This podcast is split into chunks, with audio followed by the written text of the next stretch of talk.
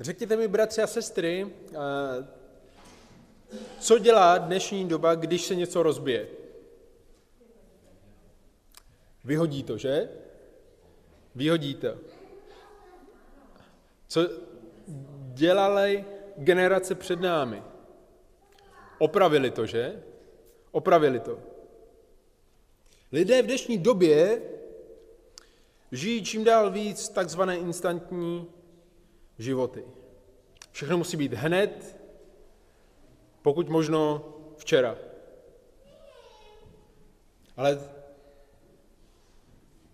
co když se ne všechno povede? Co když se něco rozbije, co s tím pak uděláme? Co s tím dělají lidé tohoto světa? Jak už jste řekli správně, tak to vyhodí. A jedno, jestli jde o vztah nebo o pračku. Co ale udělat s tím, co potřebujeme spravit, ale neumíme to. A vyhodit, to také nejde. Musíme přijít k tomu, kdo to umí spravit, že? Kdo to umí spravit, kdo to umí opravit, kdo tomu umí dát tu správnou, tu původní hodnotu. Ten text, který nás dnes provází, se nachází v Exodu 34. kapitole a budeme číst společně dnes eh, verše 1 až 9. Prosím, aby jsme z ústy k božímu slovu povstali a budeme číst eh, z Exodu 34. kapitoly, verše 1 až 9.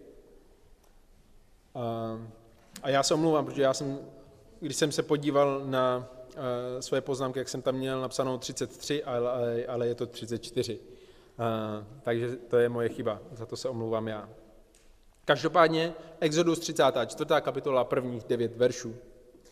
Hospodin řekl Mojžíšovi, vytesej si dvě kamenné desky stejné jako ty první a napíši na desky slova, která byla na prvních deskách, již si roztřískal. Buď ráno připraven, vystoupíš ráno nahoru Sinaj a zůstaneš tam přede mnou stát na vrcholu hory. Nikdo s tebou nevystoupí a nikdo se neukáže na celé hoře. Ani brav či skot se nebude pás směrem k té hoře. Mojžíš vytesal dvě kamenné desky, stejné jako ty první, časně z rána vstal a vystoupil na horu Sinaj, jak mu hospodin přikázal. A vzal sebou dvě kamenné desky. Hospodin sestoupil v oblaku, stál tam s ním a zavolal jméno hospodin. Hospodin prošel kolem něho a zavolal. Hospodin, hospodin, Bůh soucitný a milostivý, pomalý k hněvu, hojný v milosedenství a věrnosti, zachovávající milosedenství tisícům, snímá vinu, přestoupení a hřích. Jistě však nenechá vyníka bez trestu. Navštěvuje s trestem vinu otců na synech i na synech synů na třetí i čtvrté generaci. Mojžíš rychle poklekl na zem, klanil se a řekl, jestliže jsem nalezl milost tvých ve tvých očích, panovníku, ať jde panovník v našem středu. Přestože je to lid tvrdé šíje. Odpust naši vinu a náš hřích a přijmi nás do dědictví. Tolik začtení Božího slova, budeme se modlit. Náš nebeský oče, ty, který spravuješ to, co nikdo z nás spravit nemůže. Prosím tě, pane, abys nám dnes ukázal na to, jak úžasný jsi Bůh, aby jsme tě mohli více poznat a více tě chválit. Děkovat ti za to, jak úžasný a nádherný jsi. Děkujeme ti, pane, za to, že jsi hojný v milosrdenství a věrnosti a že tvoje milosrdenství a tvoje milost je vidět na tvém zjevení. Děkujeme ti, pane, za to, že jsi nás dnes přivedl na toto místo a tak prosím, aby nikdo z nás neodešel nezměněn. Prosím tě, ať je to tvoje slovo, které mění naše životy, ať je to tvoje slovo, které má autoritu v našich životech. A tak buď oslaven na všem, co se tady dnes bude dět. Amen. Můžete se posadit, bratři a sestry?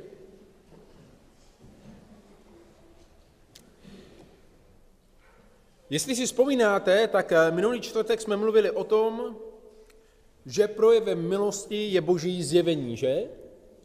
Viděli jsme, jak eh, Mojžíš touží, aby hospodin šel v jejich středu. A od toho 13. verše, té 33. kapitoly, jsme viděli, že hospodin říká Mojžíšovi, že on nalezl milost v jeho očích. A tak Mojžíš na základě téhle milosti chce po hospodinu jednu konkrétní věc. Pamatujete si, co to bylo? Aby šel s nimi, ano, a aby mu on dal poznat sám sebe. Aby mohl najít ještě víc milosti v jeho očích. Že? A tak jsme viděli, že boží milost je v jeho zjevení se. A jestli si vzpomínáte, že jsme říkali, že nezáleží tak ani na tom, jestli my známe Boha, ale jestli On zná nás. Že? Jaký je v tom rozdíl? Jaký je rozdíl, jestli my známe Boha nebo On zná nás? Je to rozdíl v tom vztahu, že? My můžeme znát Boha, ale může to být jenom inteligent, intelektuální znalost. Můžeme znát Boha svou hlavou. Ale když Bůh zná naše jméno, což je to, co to znamená, tak zná to, kdo jsme a má s námi vztah, že? A to je to, co chtěl Mojžíš. Nejen pro sebe, ale také pro, pro jeho lid. A tak jsme viděli, že cílem není hromadit nějaké znalosti, ale naším cílem je budovat vztah, že? Že cílem není, abychom měli povědomí intelektuální o Bohu, ale abychom s Bohem budovali ten vztah, protože na tom vztahu záleží naše věčnost. A záleží, zda nacházíme milost v jeho očích. A dnes Bůh naplňuje to slovo, to zaslíbení, ehm, tu prozbu, kterou Možíš má. A tak vidíme, nádherně, bratři a sestry, věřím, že to tak vnímáte, jak se Bůh Možíšovi zjevuje. A z Božího slova se dozvídáme něco o Bohu, co mění naše životy. Ta hlavní myšlenka toho dnešního textu není nějaká světoborná. Ale my si musíme uvědomit jednu základní věc. A to tu, že Bůh zůstává stejný. A že jeho zjevení je stejné. A protože je stejné, pak ty stejné věci, které mluví k lidem, ať už ve starém zákoně nebo i v novém, platí dnes pro nás. Ta hlavní myšlenka je tato. Pokora je klíčem k nalezení milosti. Pokora je klíčem k nalezení milosti. Pojďme do toho dnešního textu.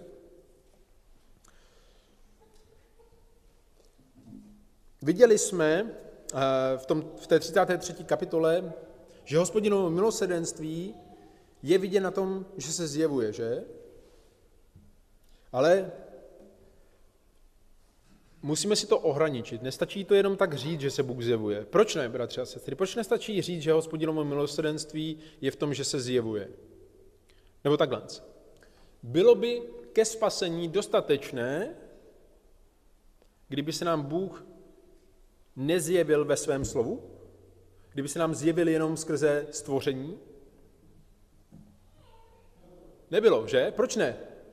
Protože bychom poznali, že existuje někdo víc, tak jak eh, to znají všichni lidé, ale nerozuměli bychom tomu, kdo je ten konkrétní Bůh.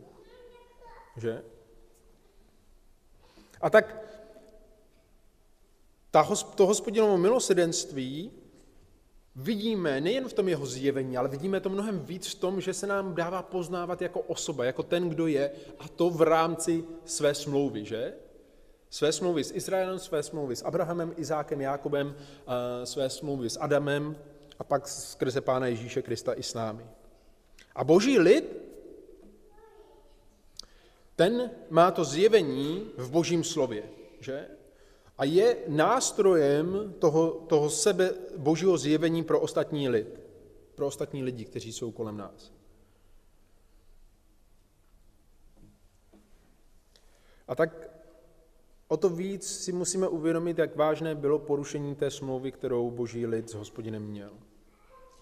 Jak vážné to mělo následky nejen pro boží lid, ale také vlastně pro všechny ostatní lidi, kteří byli kolem.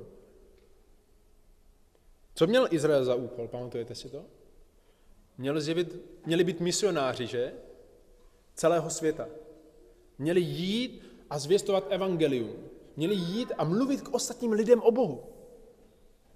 Ale co kdyby se Bůh rozhodl tu smlouvu, kterou oni porušili, neobnovit? Kvůli jejich hříchu. Nemělo by to následky jenom pro ně, ale také pro celý svět. A tak vidíme, že i když je hospodin potrestal, neodjal jim svou milost. A to je ta první věc, kterou vidíme. Neodjal jim svou milost. Naopak, jeho smilování se opakuje a množí v těch eh, kapitolách, co jsme četli a budeme číst, a dává se jim ještě víc poznat. A tak vidíme, jak se zjevuje jako ten, který obnovuje smlouvu. Jak se zjevuje jako ten, který obnovuje smlouvu. A ten důvod, proč to můžeme vidět, bratři a sestry, je, protože hospodin se rozhodl odpustit. Ale musíme si uvědomit, že boží smlouva, a to je velice důležité, v tom, co udělal Izrael, nebyl, nebyla pouze porušena, nebyla nějak jakoby poskvrněna, nebyla nějak pouze ponížena, ale co byla? Zničena. Že? Byla zničena, byla úplně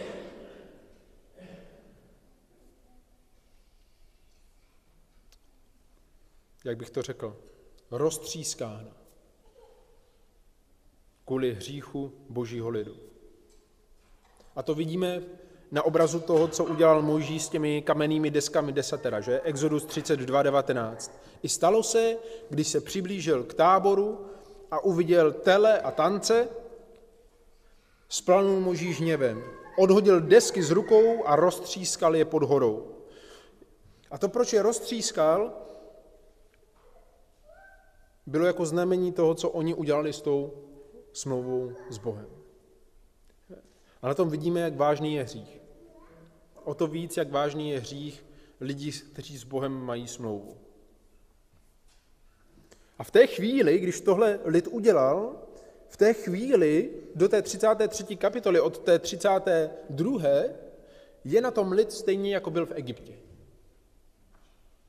Úplně stejně. Celá ta cesta na Sinaj byla na nic. Protože nemají Boha. A o to víc musíme žasnout, o to víc se musíme radovat, bratři a sestry, v tom, co dnes vidíme. A co je tak nádherné. A to to, že hospodin chtěl tu smlouvu obnovit. Chtěl znovu ustanovit svoji smlouvu s jeho lidem. A tak on je ten iniciátor, že? To vidíme v tom začátku 34. kapitoly. Hospodin řekl Mojžíšovi. Hospodin řekl Mojžíšovi. A co mu říká? Vytesej si dvě kamenné desky stejné jako ty první a napíši na desky slova, která byla na prvních deskách. Jež si roztřískal. Mojžíšova práce byla připravit ty desky. Ale ač je to Mojžíš, který měl připravit ty desky, kdo je to, kdo je ten, který píše, který ustanovuje tu smlouvu? Je to Bůh, že? Je to Bůh sám. On na ně vloží ty pravidla té smlouvy. On na ně vloží tu záruku té smlouvy. A to je to, co eh, se dělo, že, v těch starodávných smlouvách, že ten, který ji ustanovoval, ten, který byl garantem, byl ten, který ji psal. A tak je to hospodin, který se stává ustanovitelem. A to nás musí natchnout. Že? My vidíme, jak lid, který je pobořen, jak lid, který je zničen, jak lid, který je bez Boha a který znovu proti Bohu zřešil, je najednou obnovován tou stejnou iniciativou, kterou jsme už viděli v Egyptě. A hospodin promlouvá.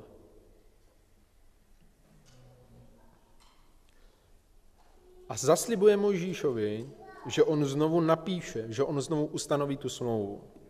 A verš 2 a 3 pokračují, buď ráno připraven, vystoupíš ráno nahoru Sinaj a zůstaneš tam přede mnou stát na vrcholku hory. Nikdo s tebou nevystoupí a nikdo se neukáže na celé hoře. Ani brav či skot se nebude pás směrem k té hoře. Nejenže Mojžíš měl připravit ty desky, ale měl znovu vystoupit před Boha, že? A nejen to, že měl přistoupit před ním, ale vidíme, že hospodin dovoluje přijít pouze jemu. A to je něco, co nám koresponduje s tím, co už jsme viděli v 19. kapitole, jestli si vzpomínáte. Kdy hospodin volá na Mojžíše, aby k němu přicházel. Kvůli tomu, že lid není schopen kvůli svým hříchům přistoupit před Boha. A tak znovu vidíme tu opakující se situaci. Hospodin k sobě nechává přijít pouze ty, které sám povolává. Nikdo jiný se před něj postavit nesmí.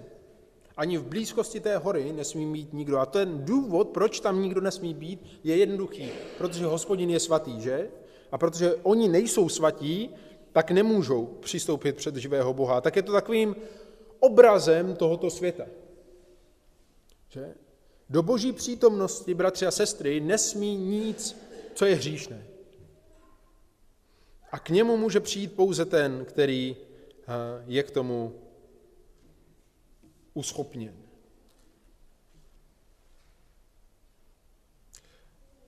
A to skrze smlouvu. A tak vidíme, že hospodin uzavírá sice novou smlouvu, ale to, co je úžasné, co je nádherné a co je pozbudivé, věřím, pro každého hříšníka, když čteme ten zápis 34. kapitoly, v těch prvních verších, řekněte mi, bratři a sestry, co vám to připomíná. Kde už jste ty slova slyšeli? Kde už, kde už jste je četli? Četli jste je někde? Kromě té 34. kapitoly? Jsou to naprosto ta totožná slova, která čteme v té 19. kapitole. Při tom prvním ustanovení té smlouvy. A vy si říkáte, ale no a co? Ale podívejte se na celou tu situaci. Hospodin uzavírá ze své milosti s jeho lidem smlouvu. A oni rozdrtí svým hříchem. Co byste čekali? Tak jestli vám dám šanci, tak už jenom jednu. A pěkně to napíšu do té smlouvy, abyste věděli, že už máte jenom jednu šanci. Aspoň tak bychom to udělali my, že?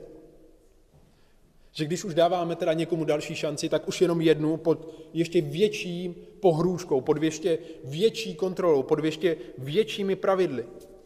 Ale to, co čteme a co musí být, věřím, pozbudivé v tom našem srdci toho dnešního dne, je, že hospodin se rozhodl ze své milosti udělat úplně tu stejnou smlouvu, jako tu předchozí. Nedává do, nic, do ní nic jiného, nic nepřidává ani nic neubírá. Nebere žádné požehnání, ani nepřidává žádný požadavek.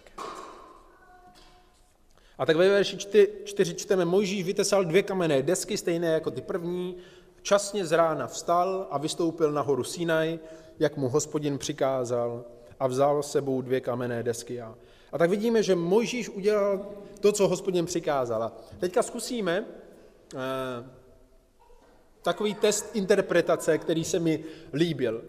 Podívejte se na ten čtvrtý verš, bratři a sestry, jaká by byla chybná interpretace toho textu. Jaká by byla chybná interpretace toho textu? Co je aplikací pro nás v tom čtvrtém verši? Aplikace. Výborně. To je správná. A jaká by byla špatná? Kdybych vám řekl, pokud chcete být duchovní, tak musíte ráno vstávat brzo. To by byla chybná aplikace, že?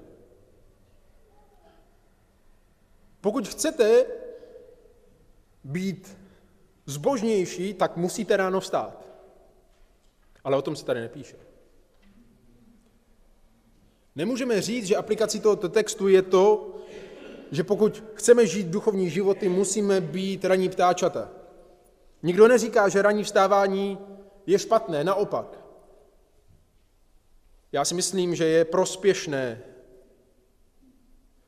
ale to není význam a aplikace tohoto textu, že? Protože tím významem je poslušnost. Proč Možíš vstává brzo? Proč to tady máme napsané? Nebylo to jedno? No nebylo. Proč to nebylo jedno? Protože mu to hospodin přikázal.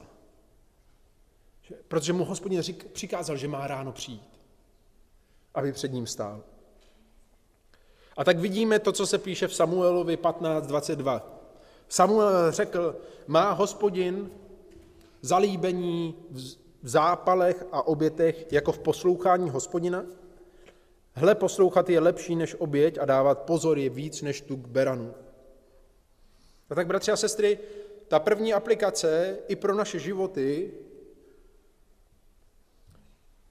je, abychom svoji zbožnost spojovali s posloucháním víc než možná s nějakou činností, kterou děláme za určitou chvíli nebo v určitou chvíli. Protože poslouchat je lepší než oběť. A díky Mojžíšově poslušnosti, dívejte se, bratři a sestry, hospodin obnovuje tu smlouvu. Hospodin se rozhoduje na základě Mojžíšově poslušnosti. A to je něco, co si myslím, musíme vzít za příklad i my. Víte proč? Protože to je předobraz Evangelia. Že ta situace, to, co se tady děje, je nejen historická událost, kterou hospodin ze své milosti nechal zapsat, ale je to také něco, co ukazuje na evangelium. Skrze poslušnost hospodin obnovuje svůj vztah s jeho lidem. To už jsme někde slyšeli, že? A je to novozákonní učení. Že? Proč přišel pán Ježíš?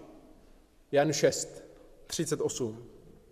Neboť jsem se stoupil z nebe, ne abych činil svou vůli, ale vůli toho, který mě poslal. A kdybychom četli dál, tak vidíme, že ta vůle je, aby nestratil nikoho, koho mu otec dal. A tak Kristova poslušnost,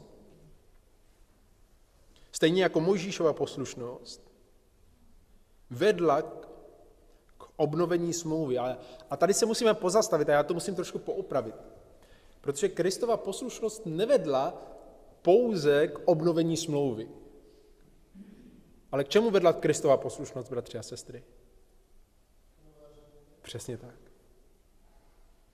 A tím k obnovení naprosto všeho. A tím k obnovení naprosto všeho. Obnovení toho, co svět ztratil od Adama. A to skrze novou smlouvu. Skrze smlouvu milosti. Ale na základě čeho to hospodin udělal? Na základě poslušnosti. Na základě poslušnosti. Stejně jako to vidíme na tom příkladu zde na tomto místě. A ten důvod, proč hospodin obnovuje tu smlouvu s Izraelem v knize Exodus, je, aby zjevil to, kým je, že? To, aby zjevil to, kým je. A my to vidíme v těch následujících verších, verše 5 a 6 a 7. Hospodin sestoupil v oblaku, stál tam s ním a zavolal jméno hospodin. Takže to, co se děje, je, že uh, hospodin přikazuje Mojžíšovi, aby vytvořil ty dvě kamenné desky, aby ráno vstal a vystoupil nahoru, což Mojžíš dělá. A následuje, a to, co následuje, je to, co jsme četli v tom kontextu té 33. kapitoly, že hospodin projevuje Mojžíšovi svoji milost tím, že se mu dává poznat. Že? A tím, že s ním je. A to, že sestupuje v oblaku, to je to stejné, co jsme už četli v té 19. kapitole. A znovu vidíme tu repetici, to zopakování těch stejných slov, aby jsme viděli, že ta smlouva, kterou hospodin uzavírá na tomto místě, není nová smlouva, ale je to ta stará smlouva, je to ta, eh, co už jim dal. A tak hospodin sestupuje, aby naplnil to slovo, které zaslíbil Mojžíšovi, že se mu dá poznat a že mu dá zjevit svoji slávu a že napíše ty slova a na ty dvě kamenné desky.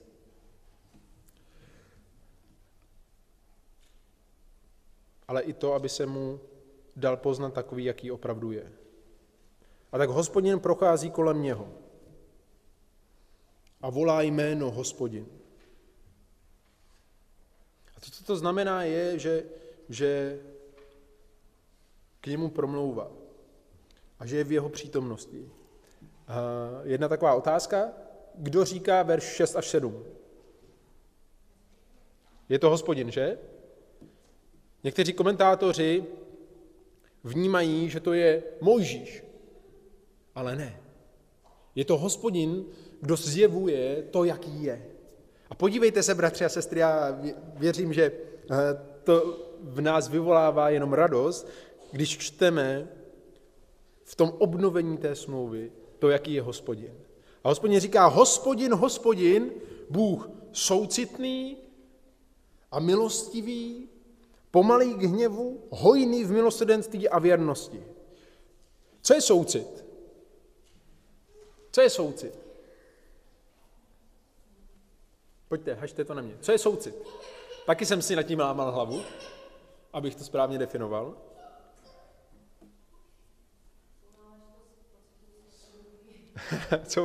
jsou náležitosti.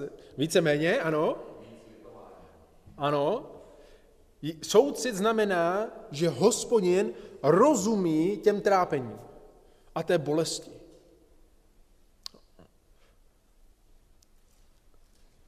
A mě okamžitě napadne v mysli ten nový velekněz, že, který přišel z knihy Hebrejů.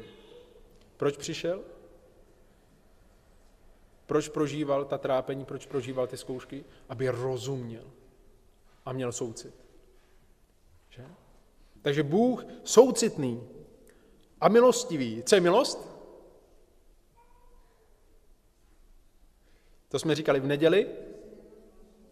Něco, co se nezasloužíme, nebo jsme to říkali i jinými slovy, dobrá vůle vůči lidem, kteří si to nezaslouží.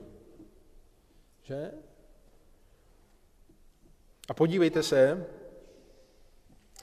to, že hospodin je soucitný a milostivý, vede k tomu, že je pomalý k hněvu. Jak my jsme pomalí k hněvu, bratři a sestry? Jak my jsme soucitní a milostiví? Jak rozumíme těm trápením lidí, kteří jsou kolem nás? Jak k ním máme dobrou vůli? Hospodin je pomalý k hněvu. A my to zažíváme i na svých vlastních životech, že? To pomalý k hněvu totiž znamená, že je trpělivý. Trpělivý. Kde vidíme, bratři a sestry, v tomto světě boží trpělivost nejvíc?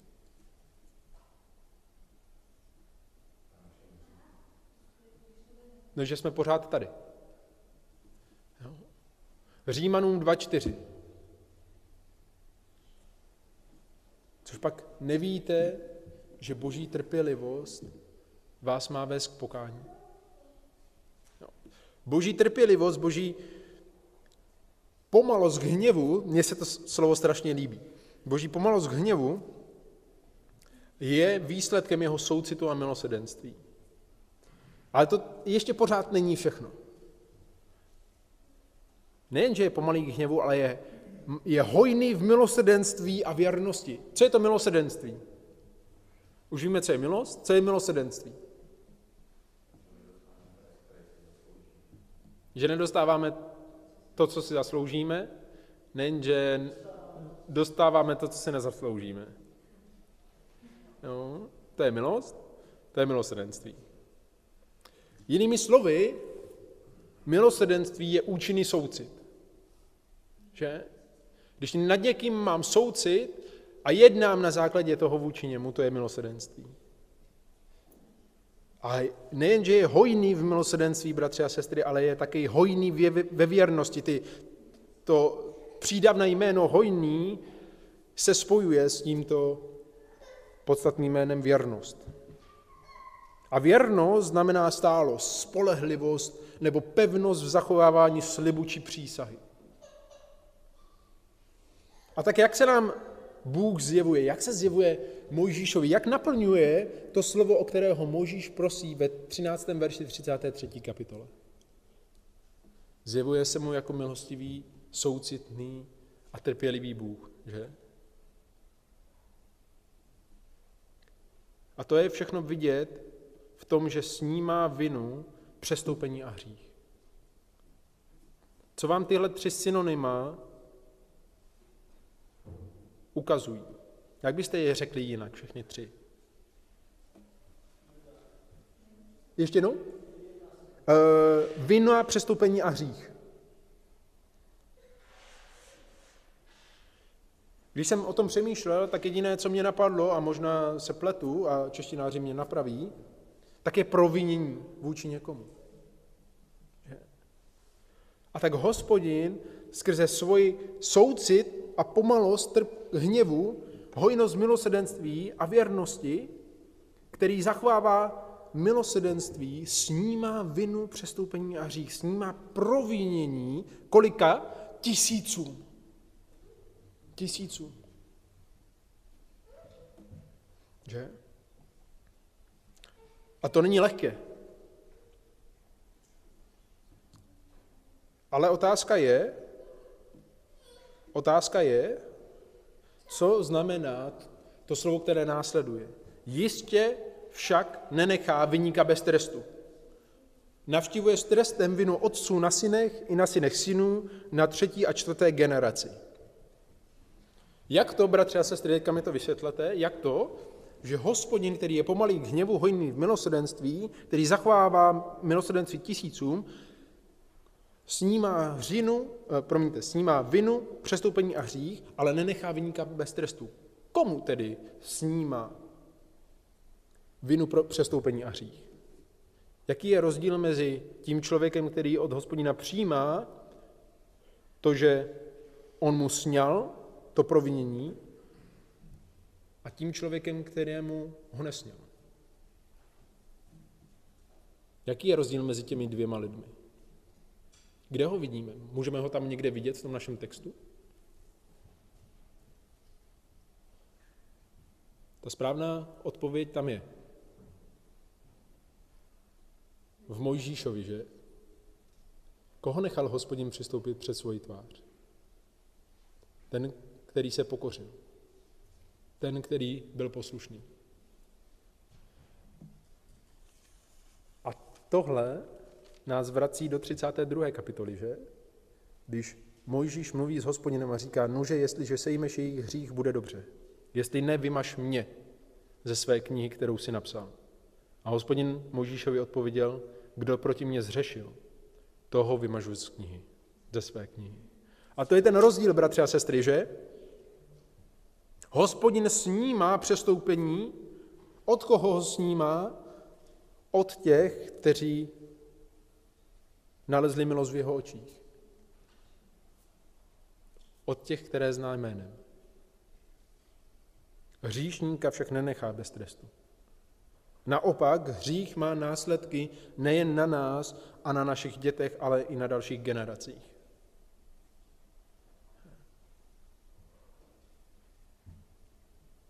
A Bůh vyhledává hřích, aby ho potrestal. A tak jediná věc, kterou Mojžíš může dělat, když se mu Bůh takto zjevuje, a je to, co nacházíme ve verši 8.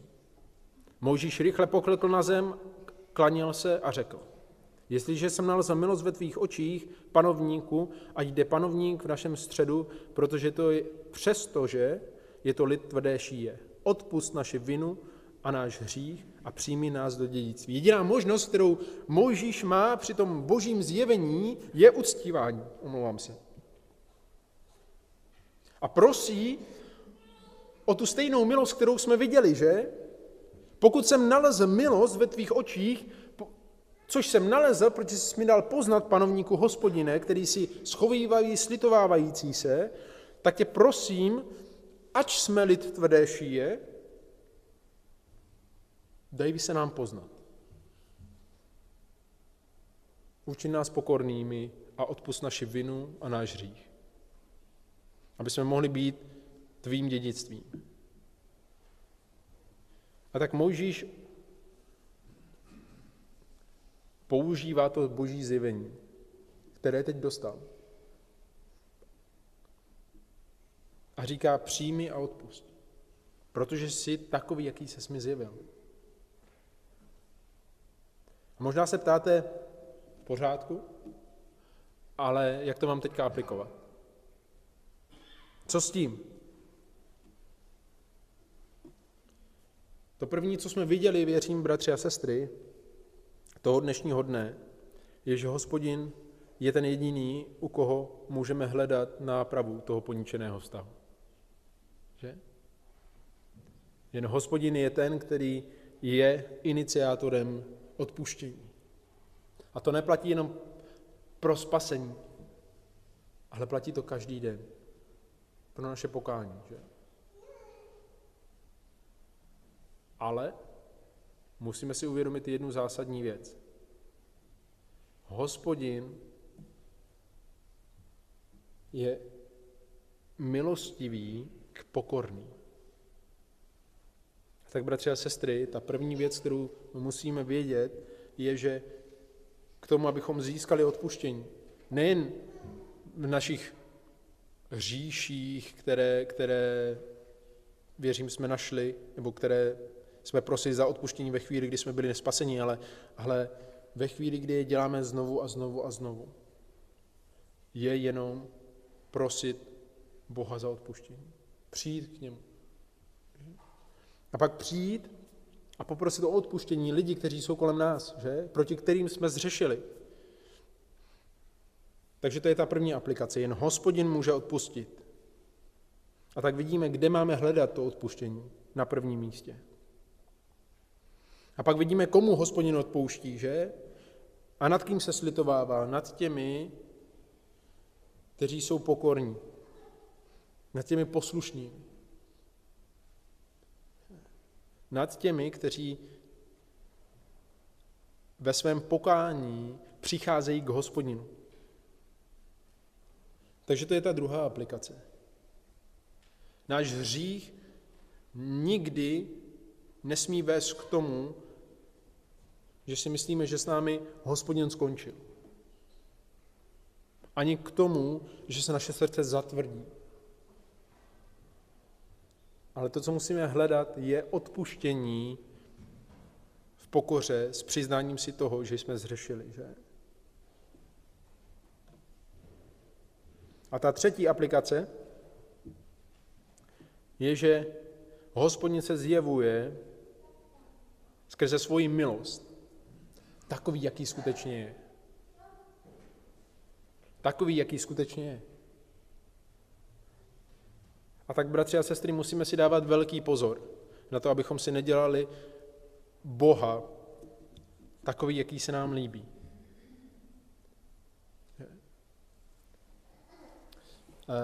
Když jsem mluvil o tom verši, o těch verších, které dnes budu kázat, které jsem dnes kázal, s Míšou, tak mi řekla jednu zajímavou myšlenku. Jestli si pamatujete, když s někým mluvíte, že jste možná někdy slyšeli, že ano, v Bohu nového zákona, v Boha nového zákona já klidně budu věřit, protože to je Bůh láska, ale Bůh starého zákona, to je, to je tyran. To je prostě, to je tyran. Ale my si musíme uvědomit, a vidíme to v tom našem textu, že Bůh nejen, že je stejný, ale Bůh je soucitný a milosrdný, pomalý k hněvu a hojný v milosrdenství a věrnosti. A když On je takový, tak co chce po nás, bratři a sestry? Abychom byli takový taky. Abychom to, kým je, zrcadlili na svých životech. Ale jak to vypadá v našich životech? Když se rozčíníme na děti. Nebo na manželku. Nebo na manžela. Jak to vypadá v našich pracech? Jak to vypadá, když jednáme jako boží rodina, jako jeho synové a dcery, jako jeho reprezentanti.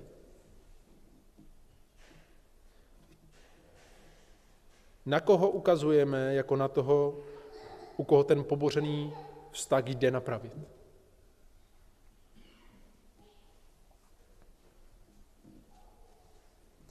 A tak moje touha toho dnešního dne je, abychom se radovali, protože Bůh je Bohem odpouštějícím, trpělivým a schovývavým, zachovávajícím milosedenství tisíců.